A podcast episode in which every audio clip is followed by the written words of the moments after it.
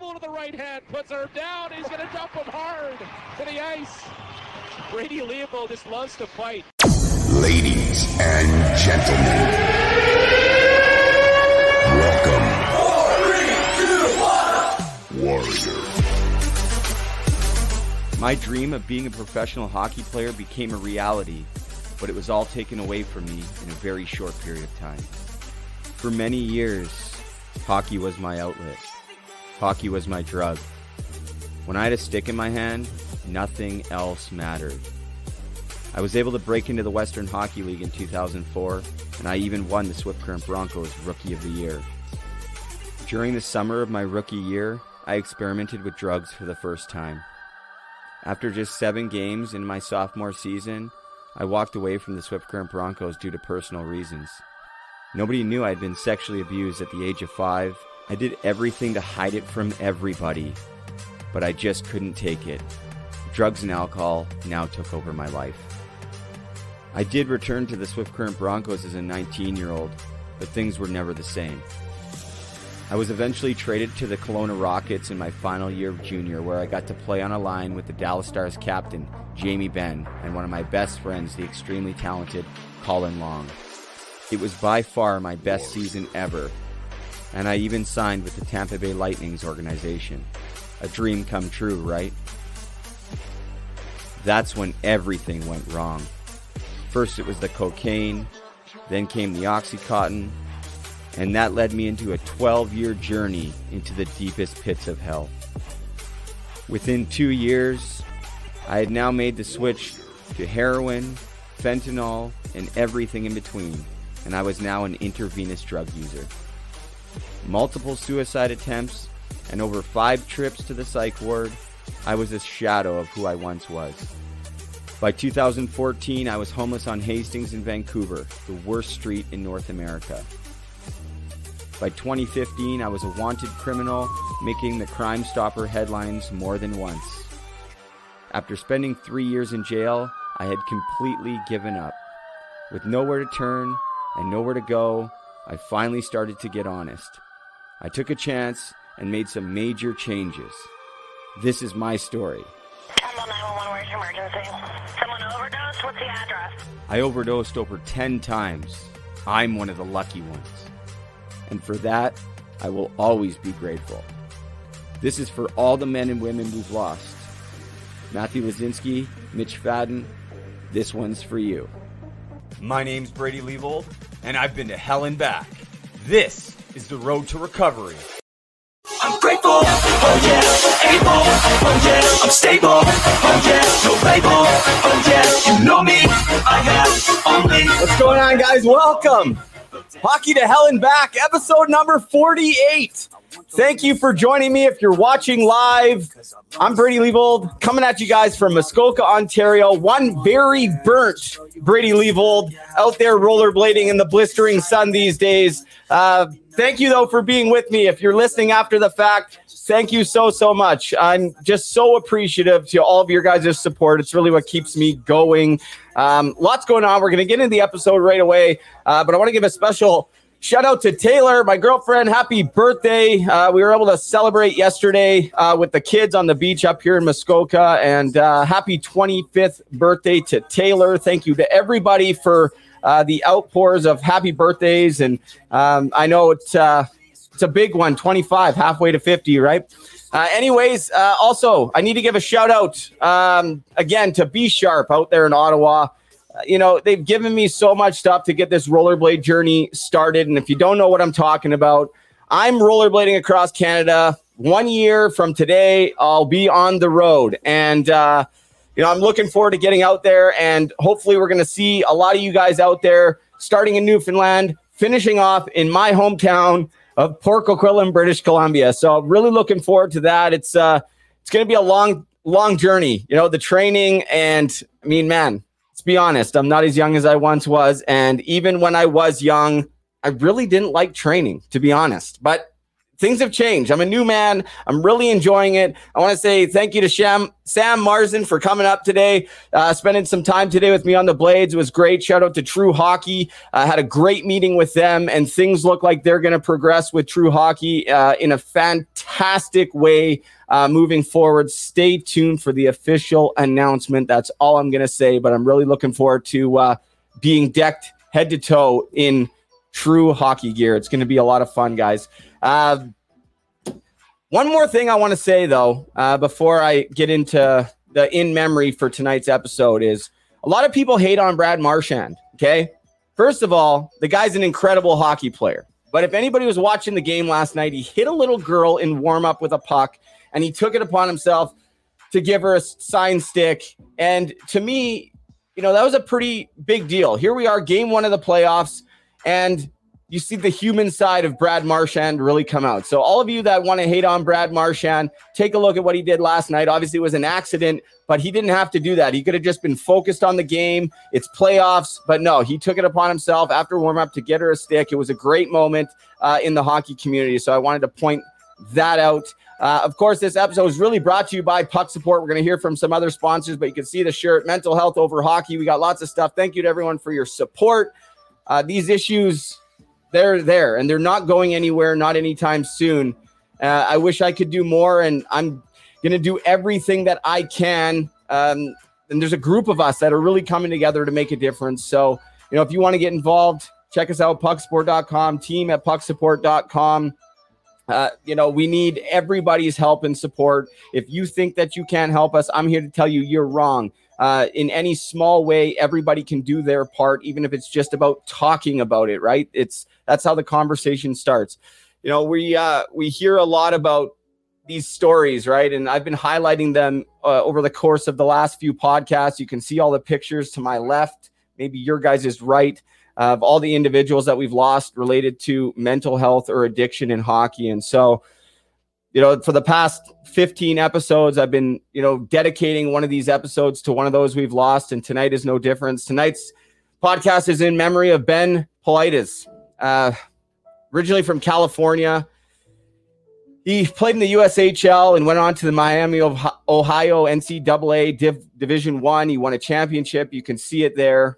And uh, just this past January, we lost Ben to a to a suicide. And you know his dad is a uh, him and his dad actually are you know the founders of the missing 411 podcast. It's one of the most successful podcasts in the world. And ben was really the the brains behind the camera. He was a producer and just did so much amazing work. And from my understanding and on my research just was an incredible young man that we lost way too early obviously to mental illness he was only 29 years old so you can see him behind me He'll now go on the wall. Uh, he'll never be forgotten here at Puck Support, uh, along with the rest of hockey's angels. So tonight's episode's in memory of Ben Paulides.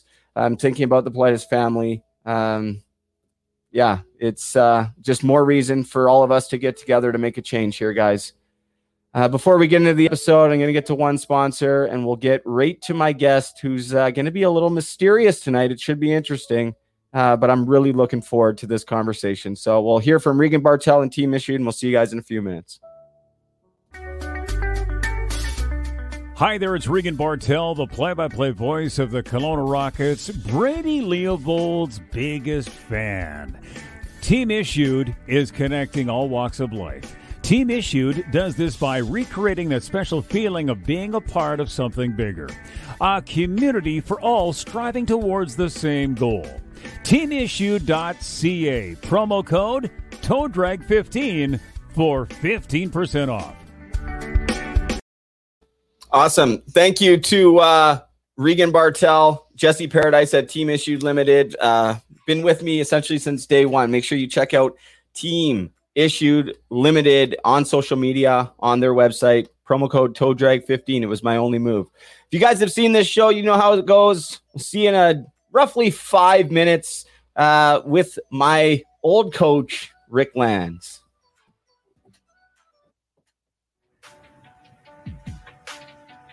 I've had so much fun doing these podcasts. I've met a lot of new people. I've met a lot of hockey legends, current hockey players that I would have never had the chance at meeting. But tonight, I get to interview a hockey legend that I know quite well. But unfortunately, the last time that we saw each other, I was really not in a good way. I was only 18 years old, and he was trying to do everything to help me, but I just wasn't ready to be helped.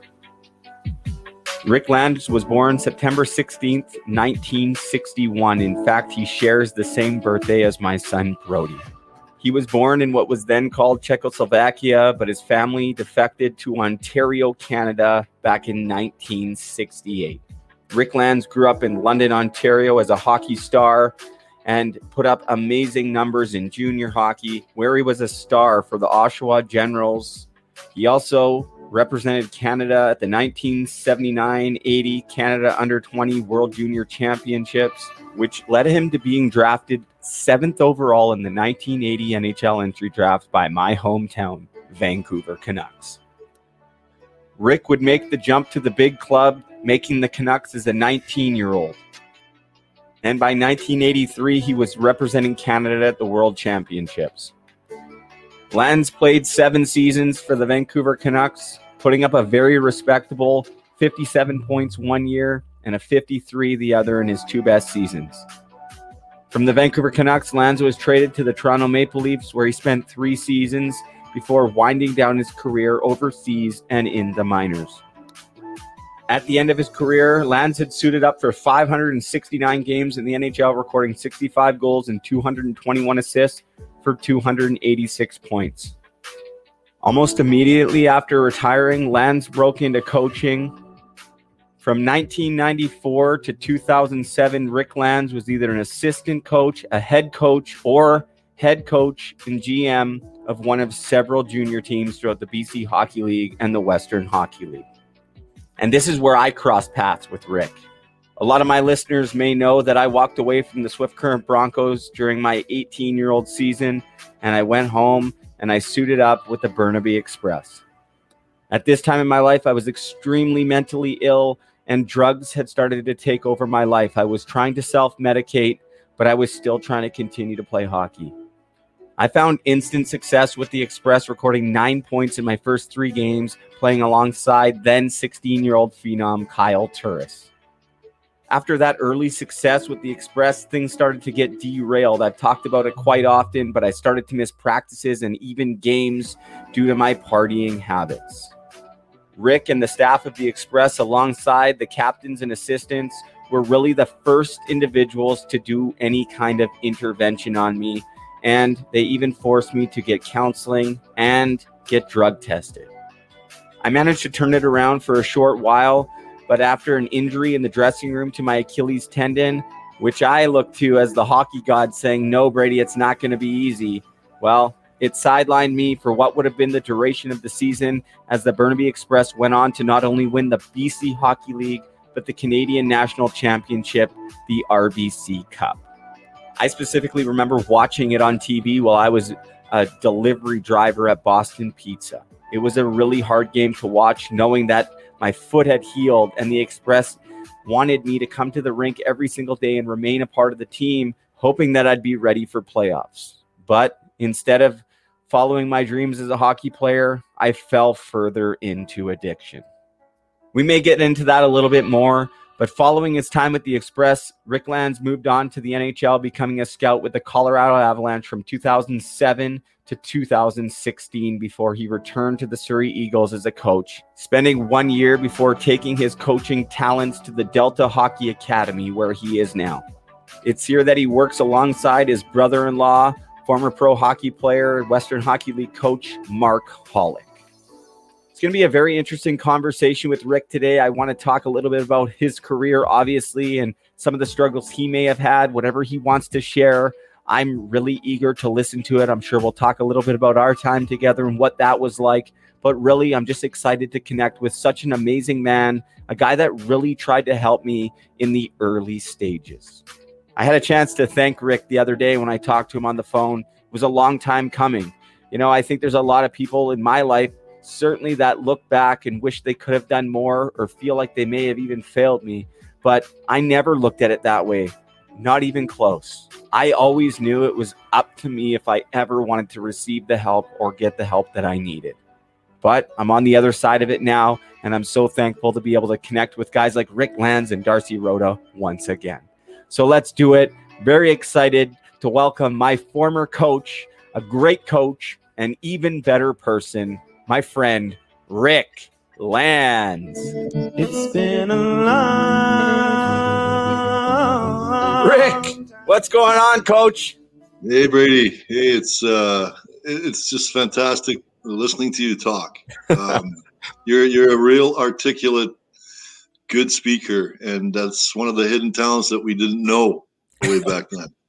Well, I But, think uh, I, I think I used it in a in a different way there, Rick. Uh, on the other team, maybe too much. I focused more on chirping than I did on playing. But uh, I, I really appreciate you being here, and um, you know, I know I know we talked before, and I was like, yeah, you could sit. It was you'll remain mysterious. Most, I'll be honest, most people will, you know, listen to this the audio anyways. So people that are watching um, uh, are getting get the same version as the audio pretty much uh, for people listening. Rick's kind of sitting in the dark but this is not about uh, any visuals. This is strictly about a conversation uh, one that i've been looking forward to having. And uh, just before we get started want to say thank you to your wonderful wife hannah for you know helping coordinate this uh, and you know just essentially being there for me too and you guys have supported puck support too so i just you know can't thank you guys enough and, and your daughters as well. So um, thank you to hannah before we get started. Um, let's talk before we you know get into the nhl side of it i would love to hear about you know your migration. I mean you were young i don't know how much you remember but you're born in what was then called czechoslovakia now recognized as czech republic or slovakia.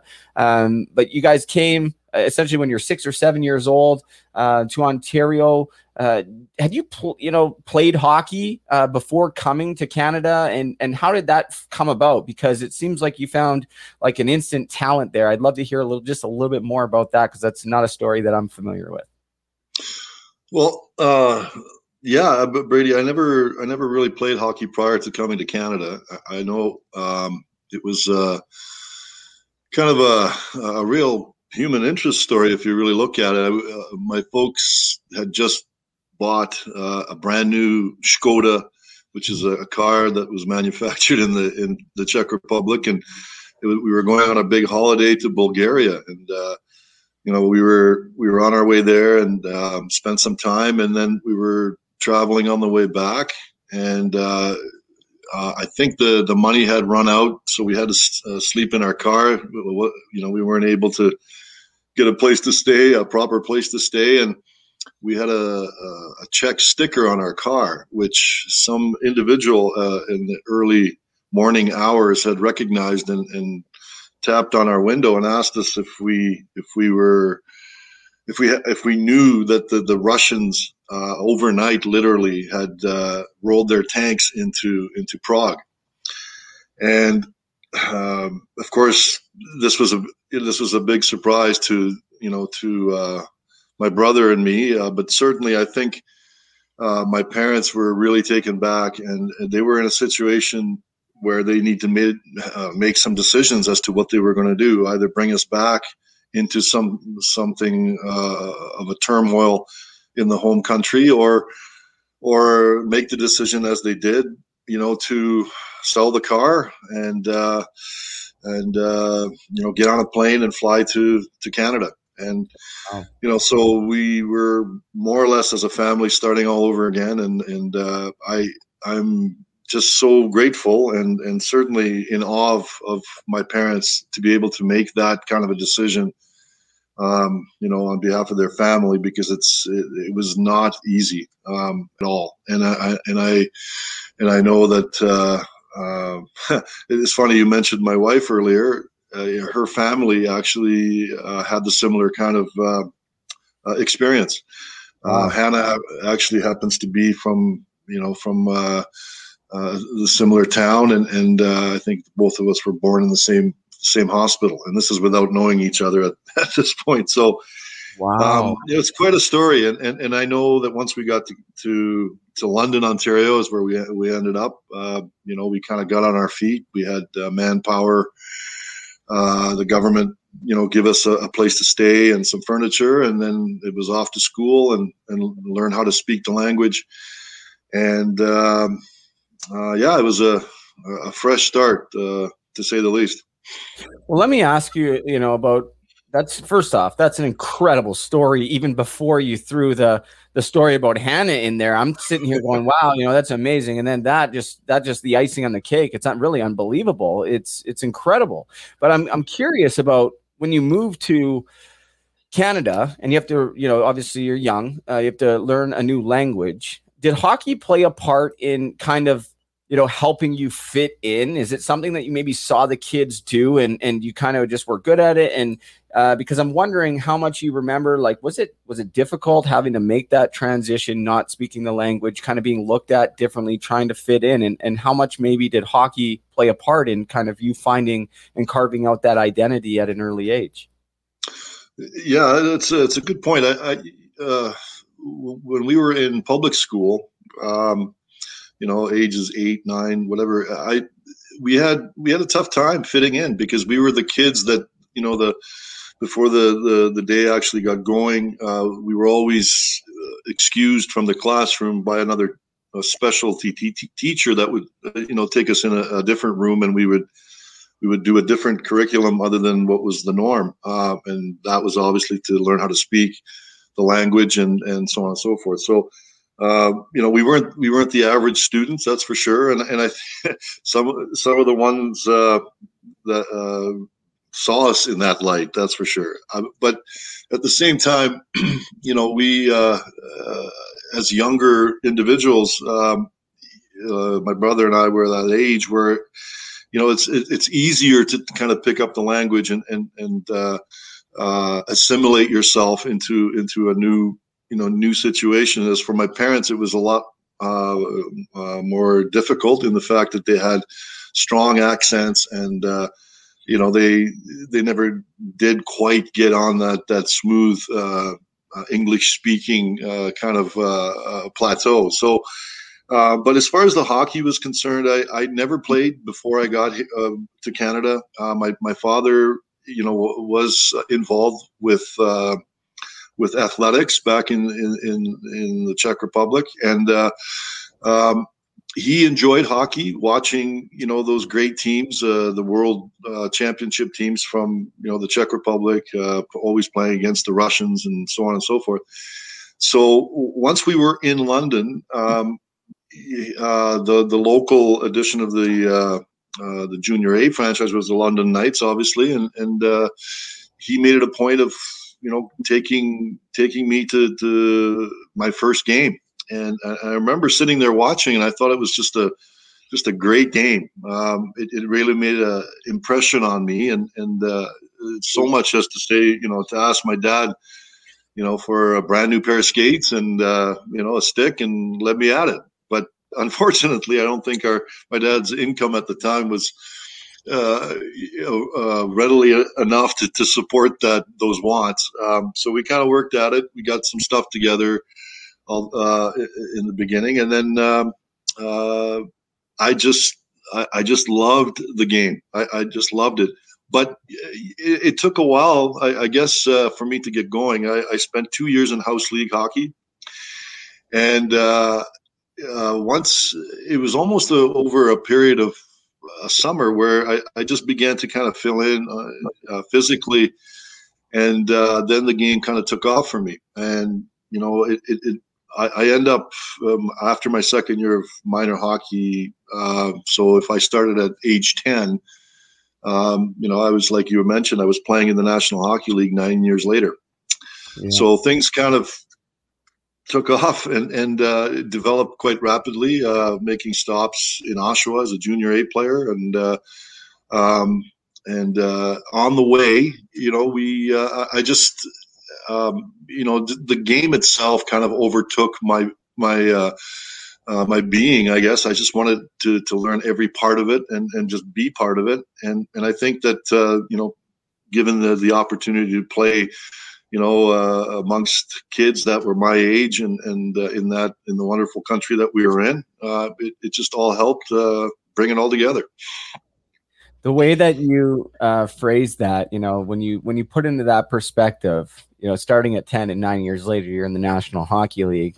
Um, that that's that's amazing. First off, but I hope that anybody watching or listening can can understand that even in today's NHL, um, it's a very possible thing. And I think the important thing that I heard there is the fact that you loved the game, right? That desire to get better, um, and and just that that passion, that drive, um, and it obviously pushed you. Uh, but even like, I'm just curious before we get into the NHL stuff, is that you know when you because you you broke into junior at 16 years old, like at, at what point in time were you like, hey, maybe I can play, you know, top level junior. Maybe I maybe I am good enough. Like, did when did that time in your life you know come to fruition and, and was like did you start to believe in yourself at a certain time that hey you know what i am pretty good at this game well uh, you know brady I, I, played a year of junior b um, with the uh, burlington uh, cougars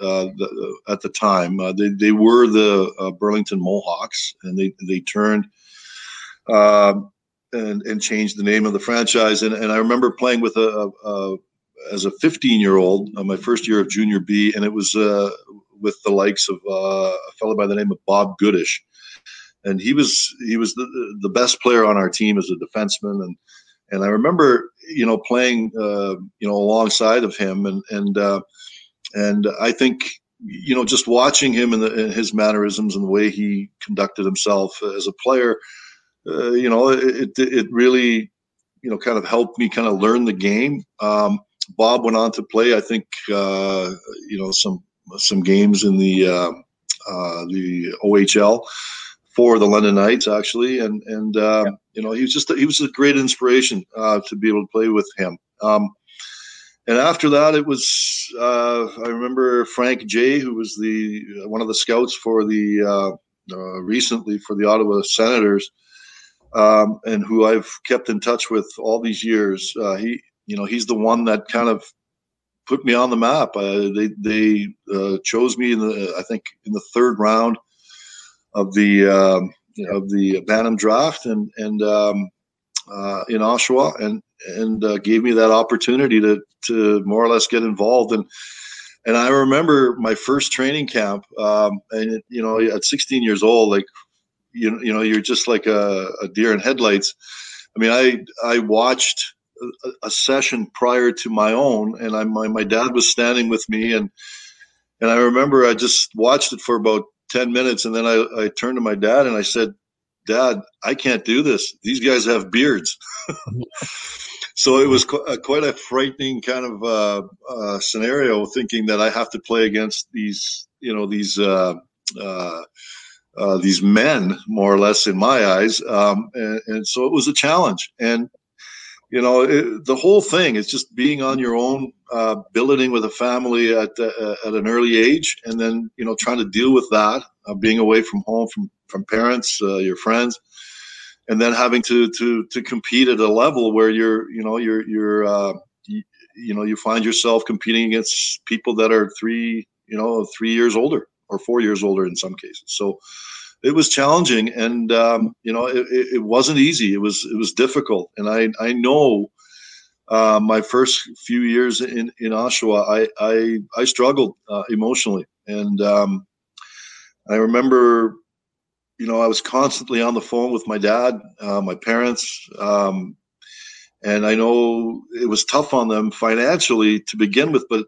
now they had to to put up with uh, you know, with a, a mortgage like uh, phone bill, um, you know, because of me. And uh, that's that's how difficult it was. Um, that I, I, I just that was my only connection with with my family, and perhaps maybe something has to do with the fact that you know we came over as a family. Uh, we were tight knit unit um, on our own in a different country um, you know, we, we kind of relied on each other heavily. And, and so now that was apart and, and, you know, it was, it was difficult to kind of, um, I guess, uh, uh, lose that connection and then try and deal with the stuff on your own as a young kid. And, uh, but I, I know I went through some, uh, depression like symptoms for for a couple of years playing junior hockey and and beyond.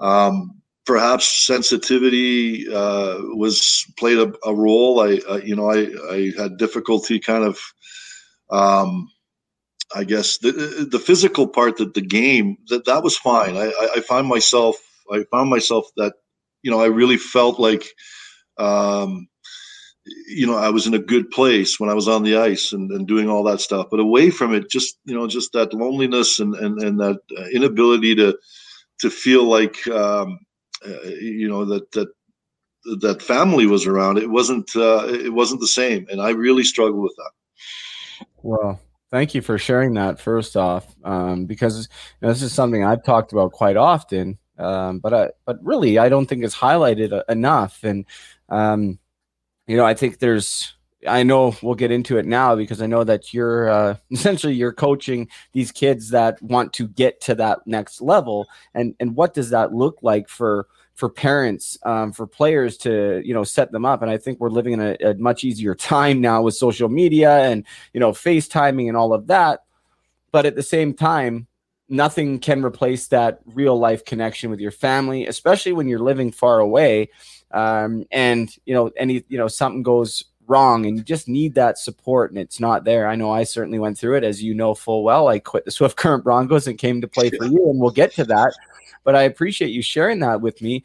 Um, and and much like yourself, the hockey I was very inconsistent, I think, because of my mental illness, but that was always where I felt the best. That was the only place that I didn't, you know, really think about all these other crap in my life. And, uh, you know, I just, you know, parents, uh, sometimes I think, especially nowadays from my observations anyways um it seems like they're they don't not i shouldn't say all but some don't stop to think about what that really looks like for uh, for a young young boy i'll say boy to to move away from home and some are better equipped with it than others and i'm not sure if there's anything better we can do to do that we can get to that later but um you know thank you for opening up about that you mentioned you know even you know later on in your career as well you you kind of had similar maybe mental health uh, what would now be called mental health struggles or whatever. We can talk about that as much or as little as you'd like. But now you're drafted seventh overall to the Vancouver Canucks.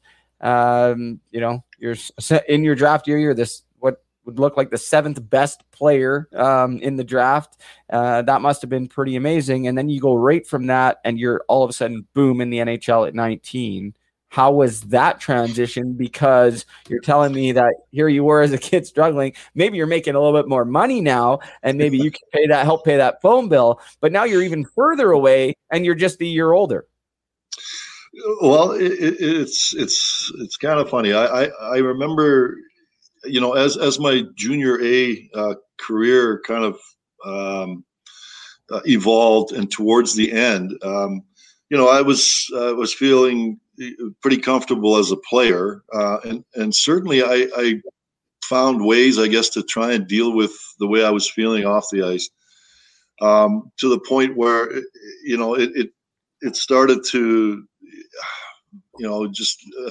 be something that uh, I was able to cope with, uh, not necessarily completely uh, be done with, um, but just to be able to cope, and and and that was largely due due to uh, you know, having the ability in the off seasons to come home and, and, and spend some time, you know, with the people that, that, you know, that I cared about and, and, and meant a lot to me. And, and, um, that seemed to be a good relief to all of that. Um, and so I, I guess, uh, in the end to, to, to be considered, uh, even to play pro hockey, I mean, it, it, it was, it was a weird feeling, um, after all of that. Um, and, and again, in a short space of time, it was, it was difficult to, to almost, uh, you know, find, um, you know, the ability to consume that, um, you know, psychologically. I, I, it just kind of came. Uh, and okay, um, and so this is what I, I have to do next. But it, it, it never really hit me, um, you know, until uh, after the draft when when um, uh, I had flown to Vancouver to meet with uh, Harry Neale, mm-hmm. um, you know, the coach of, of, the Canucks at that point, and, and, and my first time ever out in Vancouver. Um, you know, I, I had a, a, chance to spend a few days. Uh, you know, Harry, um, you know, who I who I still think is uh, one of my most favorite coaches. Um, you know, he had a very dry sense of humor, but he, he was a guy that really, you know, he really cared about uh, uh, people. And and I remember spending that time with him. I thought, you know, this is this is great. Um, and then uh, w- when I finally flew back from that trip, uh, I remember coming home and I just thought, you know, I, I there was still a portion of the summer to, to go and for me to uh, help uh, prepare for the season. I, I, I just, uh, it, it, just kind of was an overwhelming feeling. And now, you know, uh, there was a lot of emotion and um, just trying to think of how I was going to be able to, you know, to, to to do the best I could possibly do to in order to fit in. And, and again, all those unknowns that are the most scariest things. Um, and uh, I, I, saw myself going through that process again at the NHL level that I did with the, the junior A level. Uh, you know, being 19, the first guy I met was uh, Harold Filipov, and he was a he's a very big guy. Uh, I remember going down to the dressing room, and and uh, he just came out of the workout room, and this guy looked like Adonis, right? Um, and uh, you know, he introduced himself, and and you know, I I think I could have fit both of my hands into his hand. Uh, just a big guy, and and so you know, mentally, I just thought, okay, so these are the guys I gotta, you know, I gotta play against. Um, or in that case, I was lucky because I had to, I could play with with him, but those are the kinds of thoughts that went through my head. I, you know, on, on how am I going to do this? Um, and so, at a young age, uh, being asked to, you know, to prepare yourself, um, you know, to to uh, take on, um, you know, the rigors of the National Hockey League, uh, and and I wasn't even at that point where I understood that being in Vancouver, we had one of the worst travel schedules of any teams in the, in the National Hockey League. Uh, I remember being on those commercial flights that we get get on, um, you know, out of Vancouver International, and you know, being uh, kind of in a in a, a group together uh, in a part of the airplane. And I remember talking with people, "Hey, are you guys a, a team?" Blah blah blah, and uh, and it wasn't what it is today, where where you know these flights are all prearranged, they're, they're their own private airplanes, and and uh, you know, so we had you know, we had to deal with that. Uh, and, and as a young guy, um, I, I slept my way through most of the airports, uh, and I was given the name Rip Van Winkle uh, by by by Tiger Williams. Whoever every time he's, I you know, he seemed to find me sleeping at the airport, so it was uh, it was inevitable, I guess. Um, but you know, as the season kind of got rolling, it was uh, yeah, it was just one thing after another that you had to learn as a young guy to be able to compete and and, and you know find your way. Yeah, and I, I get you did right, and and obviously you did because you had some incredible seasons with the Canucks. You spent you know parts of seven seasons there before moving on to the Maple Leafs, and you know you had a couple in almost set uh, franchise records at the time for points by a defenseman. Um, mm-hmm. But even at let's let's you know even during those seasons, let's take it to your best season ever. Um, what was your headspace like then? Um, were you still having you know uh, struggles mentally away from from the ice, still trying to you know find you know your way? Um, or when if did that happen again? Was it a trade to toronto? How was that? Like when what was your overall experience like with your mental health while your playing days were on? And if you don't want to talk about it that's cool too rick no, no, no, not at all. I, I just uh, I remember my, my very first game, Brady. Um, it, it, was a dream come true. I, I remember playing. We, we, were playing the Detroit Red Wings, and um, one of my countrymen, uh, Vaclav Nedomansky, um, who the, the D- Detroit Red Wings had acquired, you know, through uh, international channels. Uh, he ended up with with the uh, Detroit Red Wings, and I, I remember I remember skating up to him before the the opening face off. I just found a moment where everybody was kind of just uh, you know doing their own thing, and I, I just said, "Good evening, uh, Mr. Nedomansky. Uh, you know, how are you?" And I said it in Czech. so he kind of looked up and looked at me, and he said, good, good. I'm doing good. So he couldn't figure out what, where that came from or who I was. But um, you know, for me, that was that was a, a great thrill and a, a, a great honor to be able to do that because he was one of my dad's favorite guys.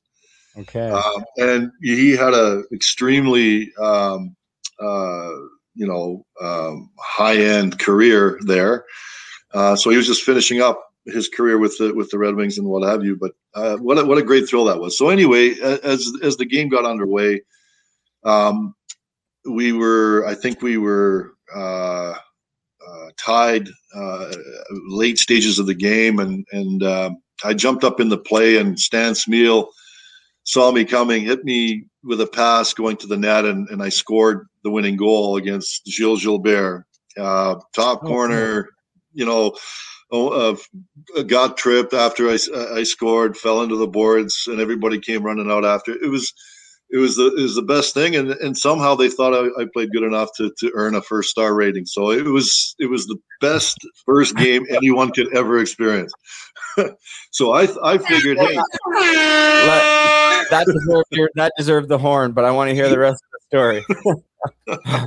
That's incredible, man. well, you, you know what? So I was off to a pretty good start, and I, I, that lasted, you know, uh, for for a good span of time. I, I was I was, uh, you know, doing well on the power play. I, remember, um, uh, you know, working with with the coaches, trying to figure out, you know, how I could do things better. You know, I was really into it uh, emotionally it was all about the game for me at that point and and, and I, I i really love the the you know the the ambiance of of a pacific coliseum with all those people you know and and the way they reacted when you did something good. I mean it, there isn't a better feeling um you know so it, it uh but you know it's funny because what happens is you know you're, you're the new guy nobody really knows what you're like um, and all of a sudden you start doing these things they start to pay a little bit more attention to you. And uh, they say that you know the the older players they took a little bit more time to get their feet under them um, every season you know? So by the time that happened um, well, uh, I remember Bernie Federko uh, schooled me at my own blue line, put the pucks through puck through my legs, went around me, and deposited into a um, uh, in, you know behind Glenn Hanlon and uh, I'll tell you, I wasn't hearing any cheers at that point. so that was that was kind of like, okay, this is what it's all about, kid. It's not all about you know a bed of roses. These are the kinds of thorns that'll be going to be thrown at you, and you have to learn how to deal with it, right? And you know, so so things kind of evolved from there. I I, I kind of got uh, you know a little bit of. Uh, a little bit of that to, to put me in my place and and uh, you know kind of try to learn the game. And uh, you know from there it was it was, it was just uh, it was it was a grind um, but it was a good grind right? Everybody you know I liked my teammates uh, uh, unfortunately I suffered some injuries you know throughout my career and it just didn't allow me to get any consistency. But but I know that um, you know, if I could have those years back, I would do it all over again. It was it was a great feeling.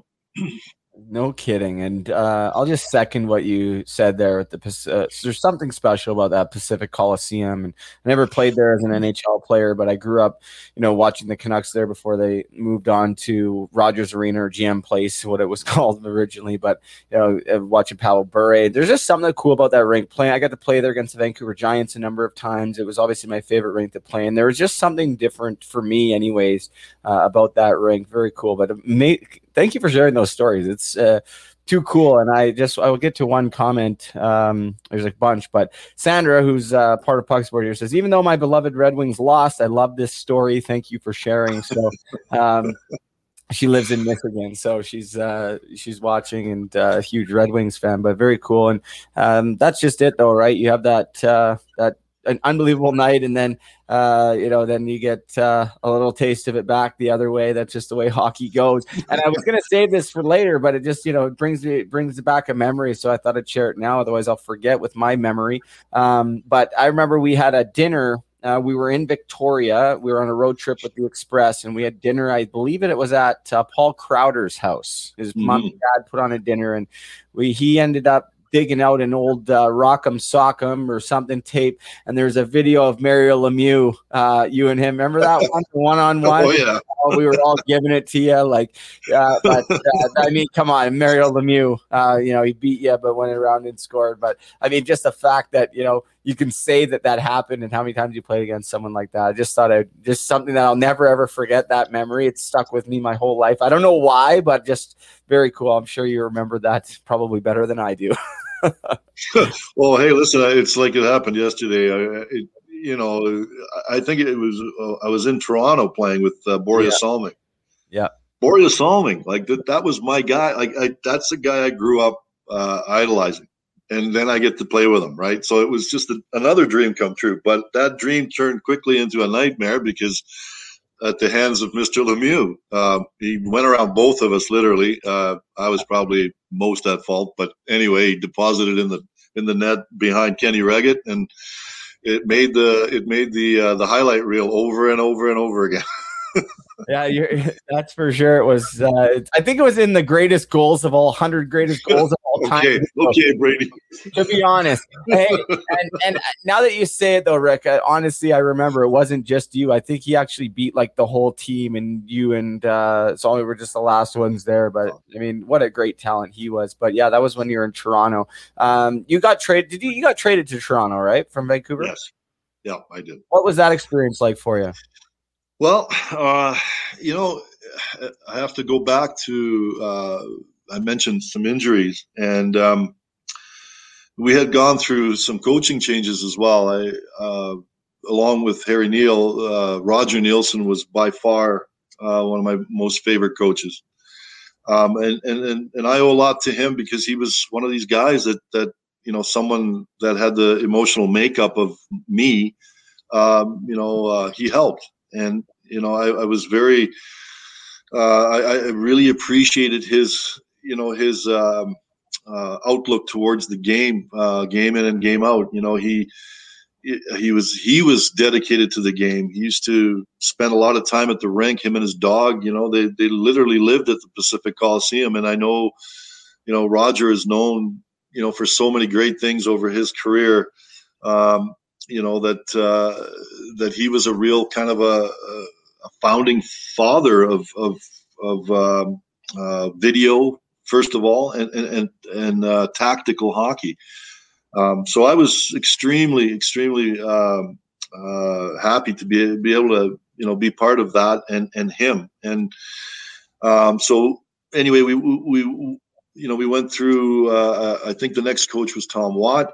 Um, and uh, what happened was is that I was uh, we were playing in Philadelphia. It was uh, one of these road trips, and I remember coming around the back of the uh, R net with the puck, and just didn't get my head up soon enough, and I uh, took a, a, a real bad elbow from uh, Derek Smith, and I, you know. I, I lost consciousness. I was on the ice. I woke up and and um, and my mouth just wasn't coming together properly. the teeth just weren't lining up, so I knew something was wrong.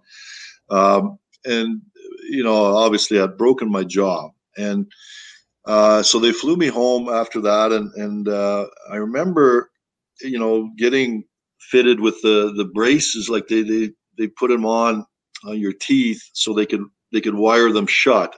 Um, and so I, I, I was basically on a liquid diet for for a long time. And and usually you know when you have broken bones it's it's six weeks or more you know to get completely healthy. And i i really tried to get back soon. Uh, i know that you know for whatever reasons i i just felt uh, you know sitting around um, i can move my arms and legs right? But it, you know uh, but realistically uh, it was it was quite difficult to, to maintain strength and everything else. But I tried to get back. Uh, I started playing um, with the you know with the my mouth wired uh, during the games, and I remember it was a, such a difficult road trip. Like we we went uh, on a five or six gamer, uh, ending up in uh, Calgary, uh, where the air, you know, as we know, it's it's quite thin, and it was difficult to play. You know, if you could breathe normally, let alone with your mouth wired. And um, I remember just really uh, having a tough time. I mean, I, you know, I, I just couldn't take in a full breath, and and and that whole road trip was, you know, it was real tough. And and I remember when we got back to to Vancouver, I remember I was called to the office uh, at one point, and and uh, you know we were they were kind of discussing. Um, I know Tom and and and uh, our general manager they were discussing about you know how how how my game was, and uh, and and not you know not really uh, saying well maybe you should take some more time off. It, it was more like you got to be better, and I just couldn't understand you know um, you know the the kind of rationale behind that, and I was just that really took me back. I you know I just felt kind of um, at a point where I really didn't want, uh, uh, you know, at that point to, to, to, you know, to be part of that. And so I took it upon myself. And I remember I, I, I felt like I wanted to quit the game. Yeah. Um, so I just stayed at home and, and my wife and I, you know, we, we were kind of sitting there and, you know, we talked to our player agent, um, you know, who, who try to kind of coach me through the whole thing as to you know uh, you know he was trying to uh, uh, a mediary between the the team and myself. Um, uh, but literally I, it just took all the the spirit away uh, out of me you know at that time you know as far as the team was concerned and I I, I was ready to hang it hang it up at that time and somehow you know over a space of two weeks or whatever um, you talk about going through a, a mental uh, you know, roller coaster. That was it, and it, it was it was tough. Uh, I, you know, I, I really uh, almost had to kind of force myself to kind of get into that mindset that I was going to come back and, and, and, try this again. Um, you know, over a short space of time, uh, with all this turmoil going on in the papers about you know, you know, where's Lanz, what's what's going on, all the papers, you know, we're talking about it, and I remember even one of the the reporters showed up at my you know at the apartment that I was living in, and and uh, you know he's trying to get some sort of a, a, a, story or a quote, and I wasn't in that frame of mind to be able to share that stuff at that point. You know, this is kind of a, a real uh, situation that was just within my my my own immediate circle, which was my my wife and myself, and uh, you know it was it's tough to tough to kind of share. And and I know that after some time, like finally, um, you know, the, there was a deal made um, for me to play in in Toronto, and it was it was ironic because that's where I kind of grew up. You know, I, I came from Toronto, and it was a bit of a homecoming for me. And and um, so when we found out that we were going there, it was uh, you know it was kind of a uh, it was almost like something that I needed, you know, something to get excited about and and uh, going back to that uh, the place that I knew and and uh, playing in Maple Leaf Gardens, which was a shrine, you know, of hockey in that area. And uh, we all know what the fans are like in Toronto. They they uh, they bleed the game and. And I know, uh, you know, I, I got together with a great group of guys in Toronto at the time. They had Wendel Clark, they had Russ Courtnall, they had Borje Salming, um, Rick Vaive, uh, you know, who started out in Vancouver. I mean, there are some good young players on that team. Uh, Gary Leeman, you know, uh, Todd Gill, um, just to name a few. And so when I got there, they, you know, they, they, uh, you know, they just embraced uh, me coming there. Uh, and just for, uh, uh, just, just so I throw this in, the guy that I got traded for was uh, is now the the GM of the Vancouver Canucks. so imagine uh, that. Jimmy Benning went the other way, and and yep. uh, I ended up, uh, you know, uh, he ended up here, and I ended up there. So that's a little footnote. But uh, when I, whenever I see Jimmy at the airports or run into him, we always have a good laugh about that one. But uh, but anyway, I settled in, you know, quickly in, in Toronto, and I, and I, I just it was a, a, bit of a rebirth. You know, I, I started to enjoy the game. I, I really had, you know, a lot of uh, a lot of good friends on the team, and and um, um, you know, it's exactly what the doctor ordered for me at that time. Well, yeah, and I think sometimes it can it can be important to get that refresher, and I and sorry you had to go through that. That's you know that's uh, that wouldn't be easy for anybody to deal with when you know you can't even open your mouth and you're being questioned about your play. It just uh, sometimes there's that dark side to hockey, um, and though it was many years ago, um, I believe in some capacity that that still will still exist today and likely always will because it's all about seems in some cases it's about getting the getting back on the ice and um, yeah it's just it's tough there's that pressure and uh, I was glad I'm glad that you were able to find you know kind of that happiness again throughout playing over in Toronto um, tell me a little bit about more about your time in Toronto when it was winding down and uh, and what your transition out of hockey was like. Um, I know you got into coaching right away, like almost instantaneously. But was there uh, was it was it hard for you um, to actually be done with the fact that you weren't playing anymore and now being a coach, or how was that transition for you? Well, uh, Brady, it's it's an interesting kind of uh, uh, situation where you know you, you you're leaving something that you've you've done for a long time. Um, so that in itself is is difficult to to kind of process. Um, but at the same time, you know, your body's telling you, and, and, and I, like I said, I was unfortunate to have a number of injuries um, that really set my career back. I, I had a spinal fusion.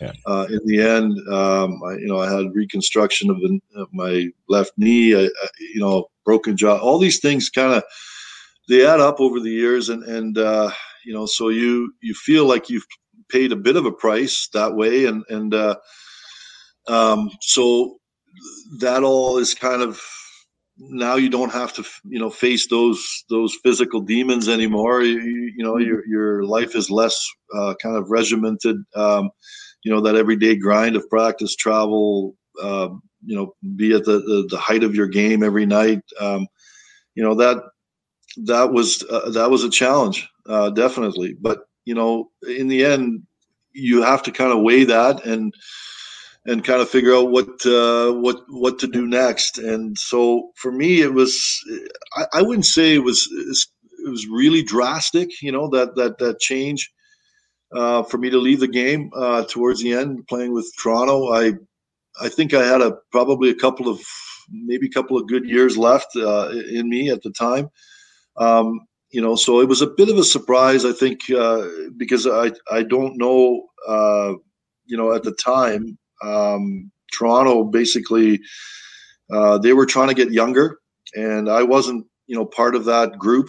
Um, you know, so the I don't I, I don't think that they were looking forward to you know to to uh, uh, extending my my contract with them. So at that point, it was it was a couple of things, right? The the physical part of it, uh, and uh, or the injury part of it, and then that comes along as well. So you know the writing's starting to be on the wall, or is on the wall that that perhaps you know you have to kind of uh, think about other things. But again, uh, during the, the summer, I wasn't re- ready to you know to leave the game. I I, I ended up uh, playing one year in uh, Switzerland in Ambri Piotta, which is the which was the Swiss uh, A League, uh, and you know a, a, lot of great things happened over there for for me. I my wife and I went over and. Um, uh, we left with we left with a young young child uh, on the way back you know so we we had uh, alex uh, our oldest um, you know, in, in Switzerland, and um, uh, you know, and then and then you th- you throw in the hockey as well. I, I met a lot of great people. Uh, you know, that there were some uh, uh, guys that were that had Swiss passports and were able to uh, you know play for for the Swiss team, but we're from Kelowna, we're from uh, uh, Victoria, you know. So we we had these these groups of Canadians that that got together there um, in the Swiss Alps, you know, sit around and and and eat. Uh, uh, what, what do they call that raclette or whatever we had you know the the uh, the, the Swiss uh, delicacy uh, over and over again, and it was it was it was fantastic from that point, and it was difficult uh, because of the surroundings that you're in. Um, you know, to, to almost concentrate on hockey. I mean, it, it was such a beautiful place. Um, um, but on the other end of it, you know, I, I got I got hurt there too. I, I, took a slap shot off the foot, had a broken bone in my, my foot, and therefore missed uh, a, a, quite a large uh, segment of that season too. And the, the one thing that goes with going over there, if you're an import player, they expect everything of you. So if if you lost the game six five and you scored five goals, they were wondering why you didn't score the sixth one. Um, so you know they they they expect a lot. Uh, so I think the fact that I got hurt probably didn't help things uh, very much, and so you know, uh, I kind of put in the the remainder of the year on the sidelines and um, uh, was able to go get back for some playoff uh, action that we had. But ultimately, in the end, uh, it, it, was an experience that I would never uh, trade trade. Uh, you know, for a number of reasons, as I've mentioned. Yeah. Um, but a great experience nonetheless. I mean, I it was it was fantastic. I've I've heard that from so many guys, and like I went over to Europe and played for a short period of time, but I was just in such a bad way, um, going through withdrawal and stuff that I never got to enjoy it. But a huge, uh, a huge part of me always wonders, like you know, what what other opportunities that would have opened up for me, but there's no point looking, uh, you know, what would have, could have, should have. But um, definitely some amazing opportunities come outside of hockey um, over in Europe. I have a lot of friends that have continued their careers over there and are still playing over there in, well into their 30s, making a decent living at it. So, um, you know, it's, it, and you can't really, you, you can't, uh, you can't get those same life experiences from your, your time in Swiss as you're going to get anywhere in North America. Let's be honest. So it, and you got a daughter out of it too. One of one of your daughters there you go. over there. Um, you know, getting into coaching though, like you know, you you you were an active coach. I mean, up until you know in junior hockey for for several years. Um, is that something that you always knew you wanted to get into when your time was done, or how did that come about? And uh, you know, kind of, we can fast forward a little bit into you know the Express days, but what was that that transition like? Did you did you love coaching right away? Was there were, were you doing it because you just it was hockey and you didn't know what else to do? Like how how did that all come about, and what was what was it really like for you in the beginning? Well, you know, I, I, after that year in Switzerland, I, I try to uh, come back and play some more hockey, but it was mostly at, at the, the, minor league level, as, as you were talking about. And I ended up, uh, uh, I think, finishing up with the um, uh, the Tampa organization. Uh, I know John Chapman, uh, you know, who's a fairly notable name, you know, in the hockey circles, is you know, he's been he's been uh, with uh, the Flyers organization for a long time as a as a scout and what have you, and and he was in that capacity with with uh, the Lightning, and he gave me an opportunity after you know I wasn't able to play anymore because of my neck uh, to get uh, a chance to do some pro scouting uh, for the remainder of the time that I was, you know, to be with the team. So I got back to Vancouver at that point and, and did some of that. Um, you know, it was it was uh, another way to you know to to express myself. Um, you know, uh, in, in, the game of hockey. Um, so I knew, you know, it wasn't anything outside of the game. So I knew, you know, kind of how to get going and, and how to kind of uh, uh, perform those duties. Uh, but after that, uh, you know, as, as the contract again ran out, it was time to kind of make decisions as to, you know, what you know what I should do. And maybe some of that scouting had some influence on you know staying around the game and and, and you know watching kids uh, or kids players play at that level. Um, you know, so the next logical step for me, I guess, was just to kind of perhaps get in, into scouting, where you know giving some of these kids some guidance in, into how to how to play, and um, you know, and maybe having a little bit of insight you know into into them uh, their uh, experience as young individuals um, you know, because I know what it was like for me, uh, you know, as a young guy, try to trying to get through the, you know, my portion of, of junior hockey. So perhaps something that I could share with them at that time.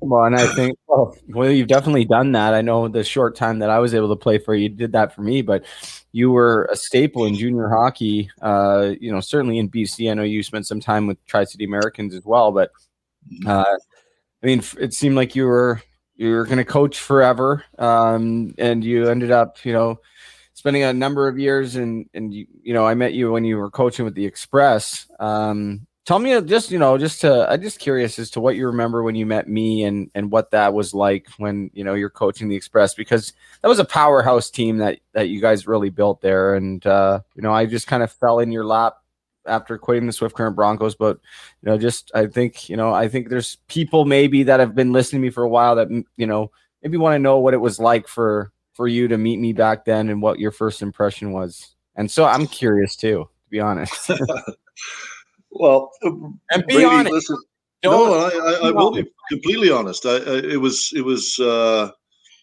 it was exciting and frustrating at the same time.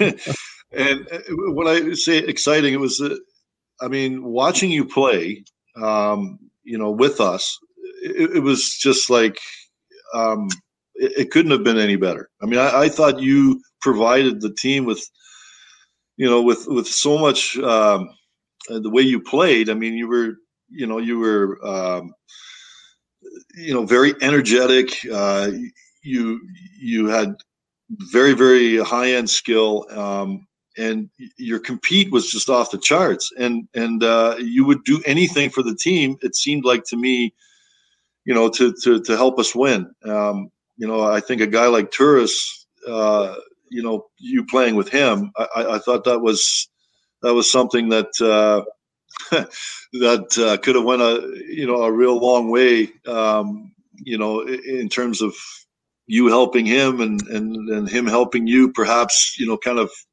uh, continue your your your career. Um, but you know, in the end, uh, what what was frust- the frustrating part, uh, Brady, uh, and and to me, you were you were a, a you know a, a decent guy. You came you know you came from a situation where you know you're you're in a, a league that was considered you know obviously um, uh, you know a little higher than than what we were. It, it was the BC Hockey League. Um, but at the same time, it, you know, you didn't come across as someone that was, you know, that was, uh, uh, for me anyway, uh, that was in any way belligerent to, for, uh, towards the game or, or towards the people that you were you were with. I, I- thought you were a very committed, uh, hardworking guy. Um, so when when all of a sudden, you know, there there was these, uh, as you spoke of before, these missed practices and and uh, then ultimately missed games um, it, it- was it just seemed you know really strange and and uh, I I knew that there was and, and you know uh, there were some players that had mentioned you know certain situations that that you could possibly be involved with at the time and it was it was hard to kind of hear that you know? I, I thought wow I mean this guy has so much to offer. Um, you know, we gotta we gotta get this guy straightened out here. We get we gotta you know we gotta get to get him going, and um, uh, it it really hit you know hit with me that that I we needed to kind of you know get to you and and and, and try and and try and uh, get you um, you know thinking uh, in in a way where, which is a little bit more productive, obviously. Um, so when it came to that time, I, I, this was after several situations or instances where you know where you had failed to show up, and and, and you know, I got to the point where okay, we we have to address this. We have to, you know, kind of try and and, and figure this out. So you know, we, as you said, we got our team captains uh, together, and uh, one of them, you know, was Jeff Yeah. uh, Irwin. Um, you know, we and we just said, okay, let let's try and find out what the what the situation is, and and uh, you know, we obviously found you know where you were staying, but that uh, necessarily didn't mean that you were there. And I know a lot of times we try to get a, a hold of you on the phone and, and, and what so on and so forth. And it's just it was just a, a really difficult scenario. We couldn't we couldn't reach out through those channels. So finally, we just said, okay, physically, we're going down there and we're gonna we're gonna see what's happening. And, and I remember pulling up to your house, and uh, you know the the front door wasn't open, but you know I think the the garage was slightly slightly ajar or open or whatever. So we just pulled up the garage door, and and there you were. Um, you know, you were in you, you were in your your your uh, man cave, so to speak. Um, you know, buried uh, under, you know, uh, some some blankets and some clothes, and and and I remember we we surprised you. Uh, yeah. Obviously, the, the sunlight came in. It was like looking into a, a, a you know a vampire crypt or something, right? Yeah. Um, and uh, so you know, it was like, hey Brady, like what what's going on? What's up? And and and I know that in your surprise, like you you were really trying to kind of.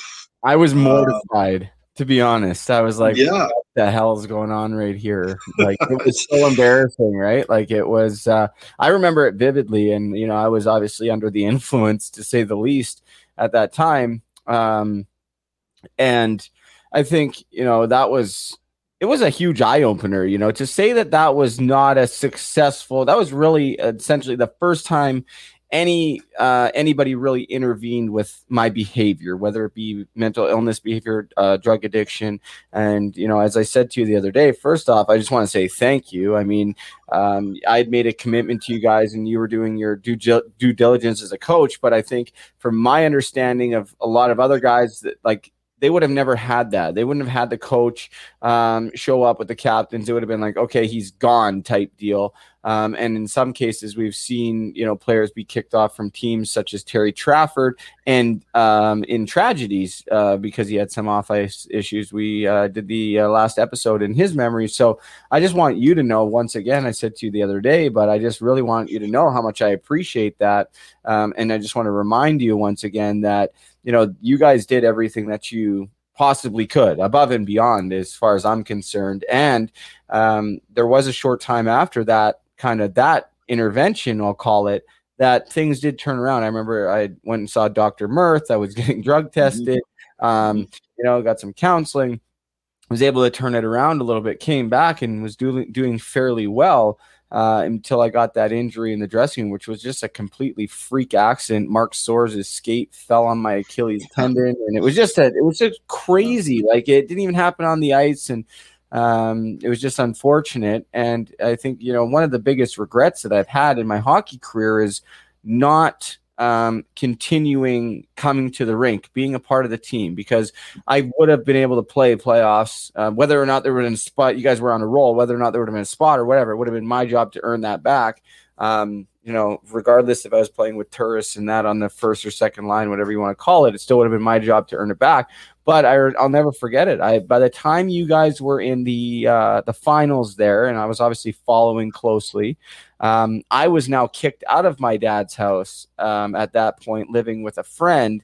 Um, because my dad had been, you know, this is enough. I can't deal with it either. Um, you know, the, the the stuff that I was doing, and I don't blame him for that either. But watching that, you know, obviously there was a, I was happy for you guys, but I was so mad at myself. Like I wasn't mad at anybody but myself. I was like knowing full well, it's like, man, you, you're healthy enough right now to be playing. You should have just kept going. But I used that injury as an excuse to just further stay in my self loathing and be like, well, I can't play. So why even try anymore? You know, it was poor me type deal.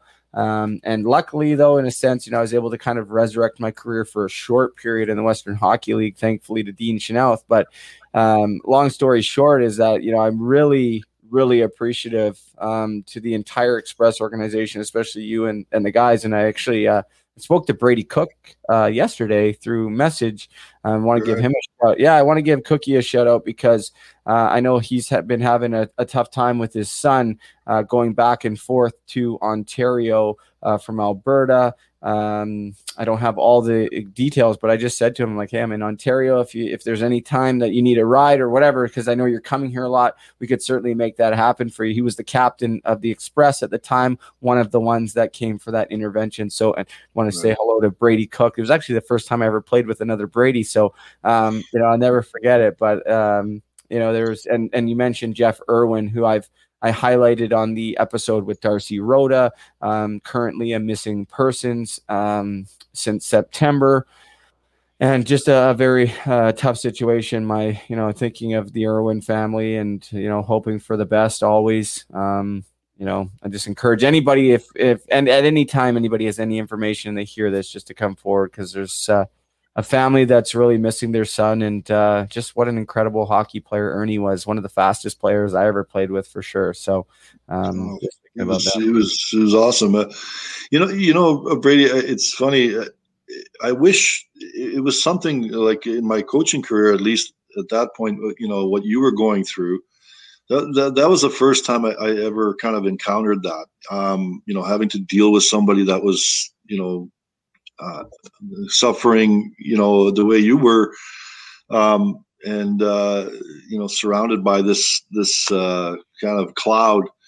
Um, I, I, wish I had some experience, uh, you know, to how to deal with it better. And I've always said that, you know, uh, to Hannah and my wife at the time. I, I was saying I, I don't know. Like the only thing I know to, to do is just kind of you know be there in person and just just try and talk and and see if we can kind of do something. And and you know so a lot of us were were uh, somewhat inexperienced in, in that um, dealing with those kinds of things although i think things have kind of over time you know because of shows like yours and, and everybody just talking about these types of things that that uh, you know people go through um, you know it's giving us some uh, level of uh, ability to, to, to, to, help people better, you know, and, and I, I, guess I wish I was a little bit more evolved in terms of how to, to help you.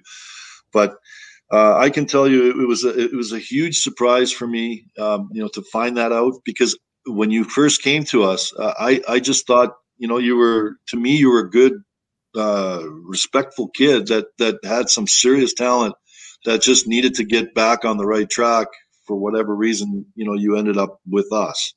Um, and, you know, uh, out of the blue, this thing came along, and and uh, you know, I guess un- unfortunately, that was the best way we could have, you know, try to help you. But uh, ultimately, you know, everything has a silver lining, and and and look at you now. I mean, I I just, I, you know, I know my wife and her sister Janet uh, Holick. Uh, they they've they've been following you, you know, quite closely, and and and they're it's all thumbs up and cheering for you because they you know they have this kind of a real um, heartfelt kind of uh, situation, you know, for you because you know they, they see the, the, the stuff that you've been through and um, to be honest with you, you know, to, to see you at this point and how far you've come, um, you know, that's that's all on you. I mean, you're, you know, you, that quality and that that uh, you you know that uh, ability that brought you to your peak performance as a hockey player. That's what's that you're using those skills right now, you know, to to, to help yourself do this and trying to help others. And it says a lot about your character. And I, I, you know, I like I said, I uh, there's all there's good in, in, in most of us, and uh, and certainly uh, there is in you, and you know we're all we're all very proud of this for you.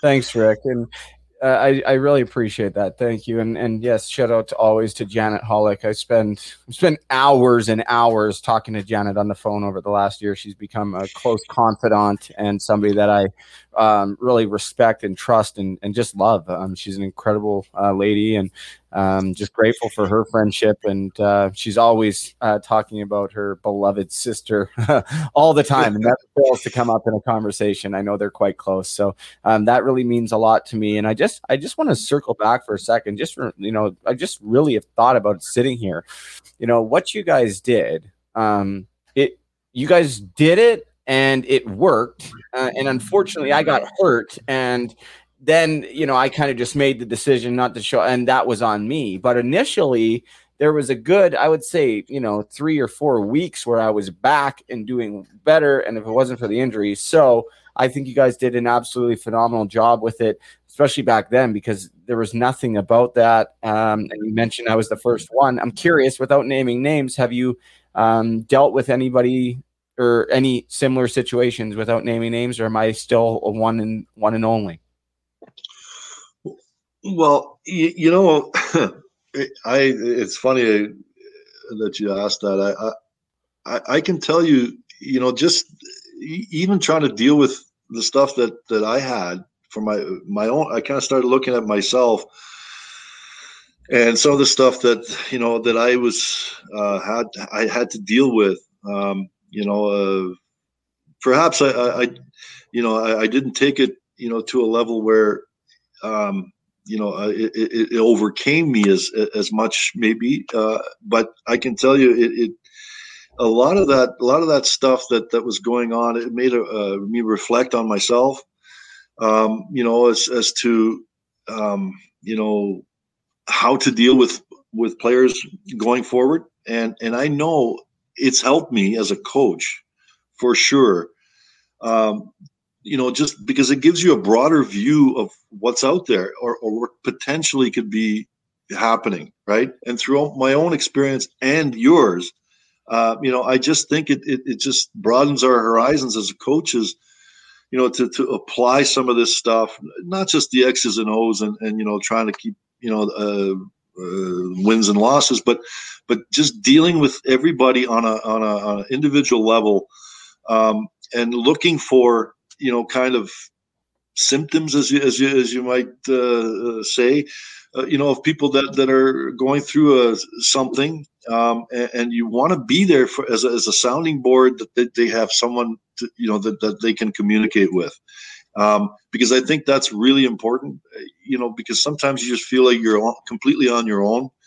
You know, you're enveloped by this, and you don't know, you know, how to reach out or or whatever because you don't think people can help or or you're beyond help or something like that. Uh, you know, I, I just want to, uh, over the years, I, I know that I, I've always been a little bit more vigilant about individual, you know, um, uh, players and potentially some of the things that that perhaps could be uh, bothering them at, at, different times of the during the season or or you know just the way they kind of come, come across so if nothing else all of that experiences has kind of brought me to that point where where you know you you want to be uh, uh, able to help well, I'm I'm glad I'm glad that it's you know, and honestly, and I mean that wholeheartedly. Um, the fact that you know my story has been able to even just help in some small way and uh mm. you know and I honestly believe that like everything even looking back to you know me almost making it back but getting injured so then it pushes me in a different direction um you know people could say what they want but I believe you know certainly at least in my life I believe it that everything has happened uh, exactly the way that it's supposed to happen. Um, it could have went a totally other way, but for whatever reason, I was spared numerous times um, and given opportunity after opportunity where it just you know and i'd learned just sometimes people i think people are always like man just get it just learn but i was kind of just learning little bits along the way instead of learning yeah. it the first time until yeah. finally i can sit here um, and be in that it, where I am now. And I mean, the struggle is still very real with my own mental health every single, maybe not every single day, but there's days where, you know, I don't ever think about using drugs anymore to self medicate to make myself feel better but I still have a lot of hard days. And I think, you know, mm-hmm. opening up that conversation, whether it be on this podcast or if it's even just a one on one conversation with a friend, you know, I think you made a really good point earlier. You said, like, you know, you didn't really know what to do back then with me other than getting in person and talking about it and and bringing it to the forefront. And i think you nailed it right on the head with that. I think that is um, in so many cases maybe not every 100% of the time it's going to work but i really think that having a conversation with somebody um, and and and showing them that you care and being there in person and you know making them make eye contact with you whether they want to or not they can look down but they can feel you looking at them and they can mm-hmm. feel your presence i think that that can go a long way and um, i want to get to a couple comments um, there's been a few that have come in but a couple sure. that i want to highlight right now from stan smeal's brother dean actually Um, he says, uh, Rick, right there, you are truly a pro. You truly are a pro. There would be so many junior coaches out there that wouldn't even care. Thank you for trying to help, and in some way, it helped our friend. I will second that. Um, Sandra Murray, who's uh, executive director of mental health here in addiction or mental health and addiction at Puck Support, says, Thank you for your bravery and willingness to want to deal with issues like these, even when you were feeling ill equipped to do so. It speaks highly of your character. Character and excellency as a coach. Very well said, Sandra. I love that. Um, and also, the last one I'll get to is from Michelle Miner, um, who recently, Rick, um, you know, she lost her son Daniel, former Barrie Colt, um, tragically a couple months back to an overdose, and she's become uh, a friend of mine and friend of Puck Support. She says, "Very well said, Rick. Kudos to Brady for keeping on track with his recovery, and to Michelle and the entire Miner family. Your support means so much to me. I think of you guys all the time, and." Uh, you know, just want to remind you that Daniel will never be forgotten here at Puck Support. And while I'm on the topic of your family, I really want to give a special shout out to your grandson, Harper. Um, Lindsay uh, has sent me a message, and apparently, little Harper, uh, her son, seven years old, has become a little bit of a fan of me um, for whatever reason. So, hello to Harper. I sent him a video message just before the podcast. Uh, just an awesome, uh, awesome little guy. He, he actually, Rick, he said, uh, uh, let me read the message quickly for the listeners. This is what it says Good evening, Brady. I am being asked by my almost seven year old to send you a message. If only you could have heard our conversation today. He thinks you're pretty cool. He wants me to tell you that he wants to go rollerblading with you. He said that you just need to come by our house and then he will go with you. And I will follow the both of you in my car. He's got some big dreams. so um, I thought that was pretty cool. Um, very, very cool. Um, you know, shout outs always to Harper down there in Dunnville and surrounding areas. Everybody in Dunnville has been super supportive uh, of us at Puck Support through Daniel's story. And uh, Michelle, always thinking of you. My dad is uh, watching as well, Rick. He says, uh, "Thanks, thanks, Rick. Looking forward to seeing you at the rinks again soon." yeah, I've I've seen your dad off and on at the at the rink there in Delta. Uh, talked to him many times. You know, he was always uh, speaking about you know you and and how you were doing and so you've uh, you know you you've been a, topic over the last few years, definitely well, hopefully better these. Well, obviously better these days. It was pretty uh, grim there for a while. But before I let you go, and Rick, I hope I can bring you on again um, sometime because I'm sure you're filled with tons of stories. And uh, you know, if, but if there's anything that you want to bring up before we go, and you know, we kind of talked a little bit um, about you know how you're doing now at this stage of your life and everything. And I think it's a, and you can touch on it or not if you want. And I just think it's important to know for people to know that really they're not alone. I think everybody, especially in these crazy times, are, are having a very, very difficult time.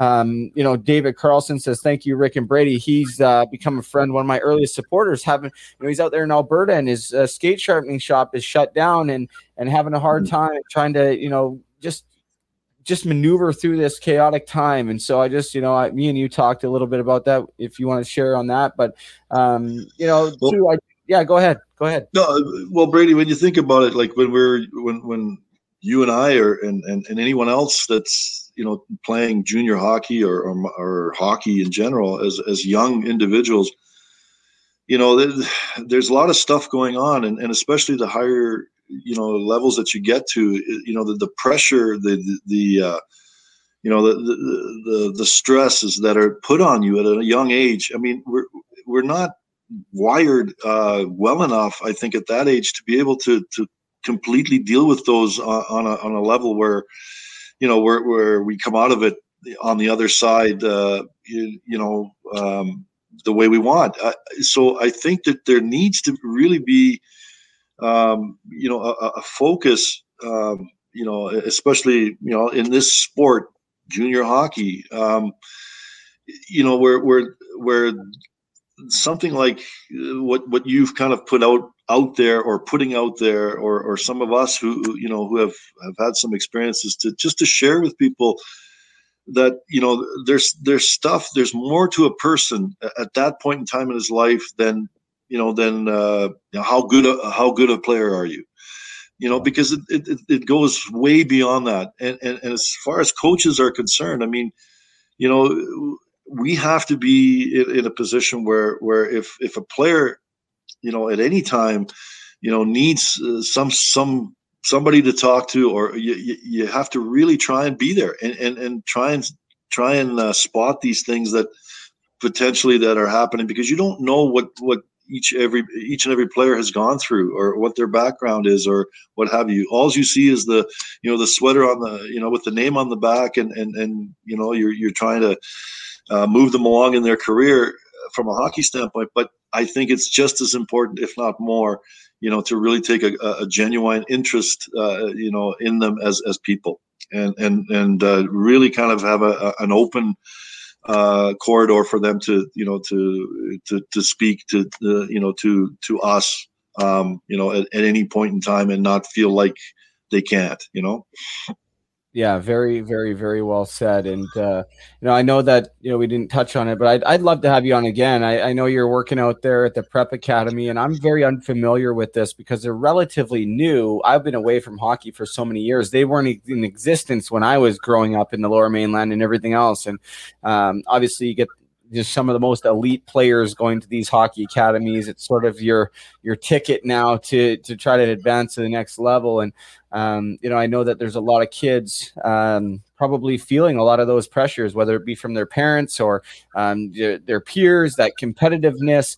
Um, but I, I really think that you know the team of you know Mark and yourself, with your your own experiences, with experiences from past players and everything. I think that you know you guys are uh, probably doing just an absolutely wonderful job, and I would just you know just let you guys know that if there's anything I can do ever for the Yale Prep Academy, if there's ever a time where you know you guys want me to come talk, or I don't know what I can offer for that, but I'd be more than willing to to help in any sort of way, or even if it's just to you, if you have a question, uh, if you think you know something that maybe I can help with, or whatever, maybe somebody I am involved with, I'm all for it. And I think, you know, we talked about that a little bit is just making that a normal conversation um, and about the person, not the hockey player. And it's sometimes often overlooked so much. And so I just wanted to to let you know that, you know, I, first off, I appreciate everything you did for me um, back then. It it was a success. It, it really was. And it again,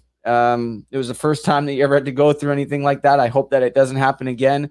Um, but you know, I made it through the other side, and you know, I'll never ever forget that moment when you got into the garage, and holy man, it was like, what is going on? Like, I, I just wanted to like shut my eyes and go back to sleep and be like, this is a dream, this is a dream, this is a dream, this is not happening. But you know, the fact that you showed up there um, and and with them, you know, it didn't give me much of an opportunity, but to realize that okay, you know what, I'm not not really alone here. Here's some people that care, and and maybe I have an opportunity to get better. And you know, unfortunately, I got hurt, and it, it went another way. But there was a time there that it did work, and just know, Rick, that you know, I'll never forget that entrance into the garage. But I do seriously, seriously appreciate um, your help. And before I let you go, I want to give a shout out to our man Dave McClellan there too as well. Oh yeah, Davey, there he is. Yep. yeah, yeah. So there you guys are. There you guys are. So I know that. Uh, yeah. Brady, but before I go, uh, again, we're extremely proud of what you're what you're doing. I mean, uh, it takes that takes a huge amount of character to be able to lift yourself off the mat like you, and do do something that that that uh, is provides hope for for people uh, everywhere that you know that that uh, you reach. So very proud of you for that, and the Lanz family stands behind it, and and you're you're welcome, you know, to to uh, join us anytime you're out here and, and anything that we can help with. All right. Thank you so much. And once again, thank you to your beautiful wife, lovely wife, Hannah, for uh, coordinating this and, uh, you know, just everything. Your guys' support, it, it means so much to me. And um, I know my dad probably thinks it's cool because he, I know he watched you a lot when you played for the Canucks. And um, being able to see this now, I'm sure it, uh, it's pretty cool. Even though you guys have developed a friendship, I bet you this is still pretty cool for my dad. So, Rick, thank you. So, thank you so much. And I look forward to having you on again. And I better see you when I'm out there for my rollerblade. You bet. I'm all over. No problem. Okay. Thanks, Rick. We'll talk Take soon. care, bud. All right. Bye. Take care. Bye. Awesome. That's amazing. I'm going to get to one sponsor. I got a really cool comment that just came in. I want to share it, but we're uh, do one sponsor. I'll be right back with some closing thoughts. Hockey to Hell and Back is brought to you by Pride Tape. Pride Tape is a badge of support from teammates, coaches, parents, and pros to young LGBTQ players. It shows every player that they belong playing the sport they love and that we're all on the same team. Show your support for teammates, coaches, and fans in the LGBTQ community by wrapping your stick with Pride Tape. Every roll of tape will make an impact in sports and beyond. Inclusion starts with leadership. Check out some of the ideas of how you can get involved at youcanplayproject.org. Check out Pride Tape at pridetape.com. For more information, you can send an email to Aubree at pridetape.com. That's A U B R E E, Aubree at pridetape.com. You can find Pride Tape on Facebook.com slash Pride Tape, on Twitter at Pride Tape, and at Pride Tape on Instagram. Pride Tape thanks all of you for being champions for change. Thank you to Jeff and Aubree, everybody at Pride Tape. Check it out. Make sure you follow them on Instagram. Uh, check out their website. That it's they've done and continue to do some amazing work in the hockey community and beyond. It's really about all sports. So, uh, just so you guys know, if you've seen some of my videos, this will be on my tape every stride of the way uh, across Canada throughout my training. Um, anytime I'm playing hockey, really for the rest of my life, this will be on my stick um, somewhere. Right now, it's on the knob, uh, but this will always, always, always be on my stick. Uh, before I move on to this comment, next time you guys watch that video, do me a favor and check out Brian Burke's tape job. That guy never taped a stick a day in his life. Seriously, it's hilarious. Check it out. Um, but obviously, he's a huge advocate for for Pride Tape and uh, a great hockey mind out there in Pittsburgh. Um, he probably, let's be honest, he probably didn't even tape the stick himself. Okay, here we go. I got this really cool comment coming in from Lindsay Schmidt. Love it. Wait, let me take it down for a sec. So, before I played this video, I uh or when I played this video, like honestly, or when I recorded it, I legit almost cried my eyes out. Like I don't know why. Um, maybe there's a number of reasons for that. Because here's a here's you know here's a kid that said some kind things to me and wants to rollerblade with me. It's Daniel Miner's nephew. But I'll tell you, like whatever it was, 15, just over 15 months ago, none of that was possible. None of that was at all possible, not even close. So actually, you know what I'll do is I'll uh I'll see if I can load the video because there Oh yeah. Sorry, my dad's saying he's at Delta. For some reason I was saying the wrong word. It's Delta Prep Academy. Thanks dad for always correcting me. Some things never change. Well, I try to listen to him more now too, but um yeah, I legit had to fight back tears just recording this video. Um, I can't get it to play right now, but maybe I'll share it next episode just so you, so you guys know. But uh, this is the comment from Lindsay. Thank you, Brady, or thanks, Brady, for being you. Harper went to bed tonight with a smile on his face, all because of you. Sharing your story and bringing awareness to mental health and addiction is amazing. You are doing wonderful things. Keep being you. Keep up the fight. Lindsay, thank you. Um, and thank you for sharing that with me the other day uh, regarding Harper because it honestly it made my day. It just more reason for me to keep going, uh, and I look forward to one day coming down to Dunnville as soon as as soon as I can make that happen. I'm coming down uh, on the journey or not. Like I will come down there, and Harper and I will make it happen. And you better have gas in your car because you're gonna be following behind us. Uh, I'm really looking forward to meeting you guys, and once again, always thinking of you guys. And uh, yeah, your support just means so much to me and and everybody that's involved with puck support. I think whether it's directly or indirectly, that post on Mother's Day was uh, it. It's made me cry more than once, and I, I'm dead serious. A lot of people know I'm a bit of a crier, uh, tough as nails. I fought anybody, but you put me in a like a an emotional movie or TV show, even a commercial or anything. It's like America's Got Talent. I'm like tearing. I'm like, I'm not crying. Like, leave me, you know, wiping away tears. So, um,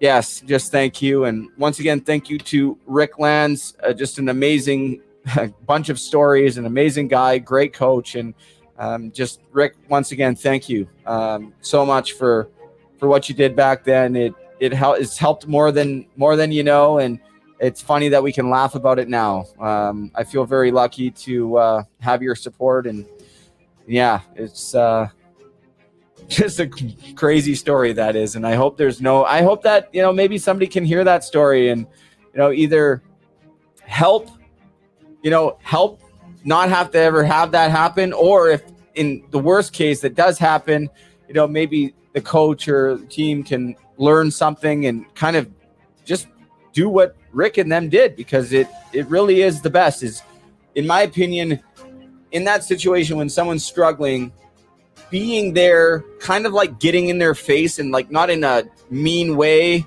um, not in like a mean way or a threatening way or whatever, but a, like a I love you, I care. What can we do together to figure this out way? To me, I mean, it, it's really just incredible. Just got a comment coming in from my good friend Dean Smeal.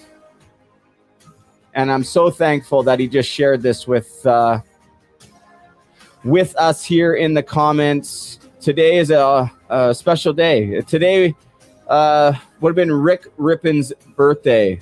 And somebody that I think of often, I played against this guy in the Western Hockey League. Um, up there above, happy birthday to Rick Rippon, one of hockey's angels and one of the toughest pound for pound fighters that I think the NHL ever saw. And uh, think about him all the time. He's actually right here. So, Dean, thank you for sharing that uh, with us. It's, uh, yeah, just. It's why I get out of bed every single morning is to try to make a difference to stop these tragedies from happening. And yeah, seems like they never end. Anyways, guys, uh, I'm to wrap it up and uh, just thank you again for watching. If you want to follow uh, me on social media, you can do so at Mental Health Hockey. It's my personal page. If you can do one thing for us, if you're on Instagram, follow at Puck Support. That to me is the most important thing. Check out pucksupport.com. If you want to support me directly, and I just this is like me. This is you want you really want to support my podcast, and because I don't take anything from Puck Support, and I, I I honestly I feel like tacky doing this, but a lot of people do it. There's expenses for the podcast, and it's like you know things start to add up at, over time, and I don't care. My dad, thank you, has helped me out a lot. But if you want to support me directly, you know, and you can do so, Patreon.com/slash Brady Leavold. Um, try to continue to make it better. It looks like we're going to get a little bit more help here, uh, doing things like social media and growing puck support, which will allow me to focus first off more on my family, uh, but you know on my kind of endeavors to sort of build my life because puck support and this podcast have taken so much of my time. I'm so grateful for it, but I've kind of hit that peak where now I need help. I need like the real professionals in marketing, the real professionals in this, like to come together to really grow this. Now that, you know, I put in this work, I've tried my best. I will always continue to try my best, but at the end of the day, I need help. I need help growing this. Thank you to everyone who supports me on Patreon. There are a few of you. Um, Dean, what's going on? Say hi to uh, to your beautiful daughters for me as well. And uh, I think Kaya is going to help out with the show, which is very cool. Hello, Kaya. Try to, David. Try to. Try to have a big heart. And I encourage all of you guys to have a big heart. Um, just be kind to one another. At the end of the day, please be kind to one another, especially in these hard times. Take more time to check in with those around you. If, so, if you say, "Hey, how you doing?" someone says, "Good," don't just assume that they're good. You know how many times I've just told people I'm good when I'm not? It's like, yeah, I'm good. Just leave me alone. But if you're noticing something's off with somebody, take that little bit of extra time. You know, check in with them, check in with yourselves to see how you're doing. You know, really take a second, take a step back and say, how am I doing? Like, what am I doing for my mental health? What am I doing for my physical health? You know, how am I how am I being? How am I acting? How am I treating those people around me? You know, like I know I go like this constantly, you know, good days, bad days. And I think, you know, we're all still learning. So just check in with people, see how they're doing. Thank you all for watching. If you're listening on Apple Podcast, please rate and review. One star, give me one star. You want to give me five, give me five. I'm not trying to ask you to be honest or biased. Honest. that was biased and honest combined. Uh, just be honest uh, and give me some constructive criticism or some hard criticism, whatever it is. But thank you for watching. We'll be back Wednesday night, 8 p.m. Eastern, with, I believe, former NHL goalie Mike Brodeur. Not Martin Brodeur, Mike Brodeur, uh, new friend of mine. Hoping we can make that happen. I was really hoping, um, I'm glad that he's going to fill in because I was really hoping to have uh, three of my old friends on Ned Lukasvik, Kevin Peterson, and Jake Ebner on the podcast to do a little reminisce about our childhood. But looks like we can't make that happen. So we scratch that for another day. We bring on Mike Brodeur, who was supposed to be on a couple weeks ago. We he had to cancel, so we make that happen. Steve Seftel's been put on hold. I hope that he can come on the show soon as well. Wacey Rabbit to join the show. Former Boston Bruins draft pick, a guy I used to battle in the WHL, went on to play in the American League. He's still playing in the East Coast League. Wace just celebrated one year sober. That's right. Coming on to tell his journey through pro hockey and recovery. So proud of you, Wacey. Uh, puck support warrior he is, and just uh, he was so good in the WHL. Great hockey player. So proud of you, Wacey. Got Wacey Rabbit coming on. Who else we got down the pipe? Tara Slone from Sportsnet uh, is coming on May 26th. And I'm drawing a blank here, guys. Totally drawing a blank. That's it. That means I got to wrap it up. Have a great week, guys. I hope to see you all on Wednesday night. Same bat time, same bat channel. That was my favorite Batman, the 1960s Batman. Boom, pow. Be kind, stay grateful. Remember, have a great day if you so choose.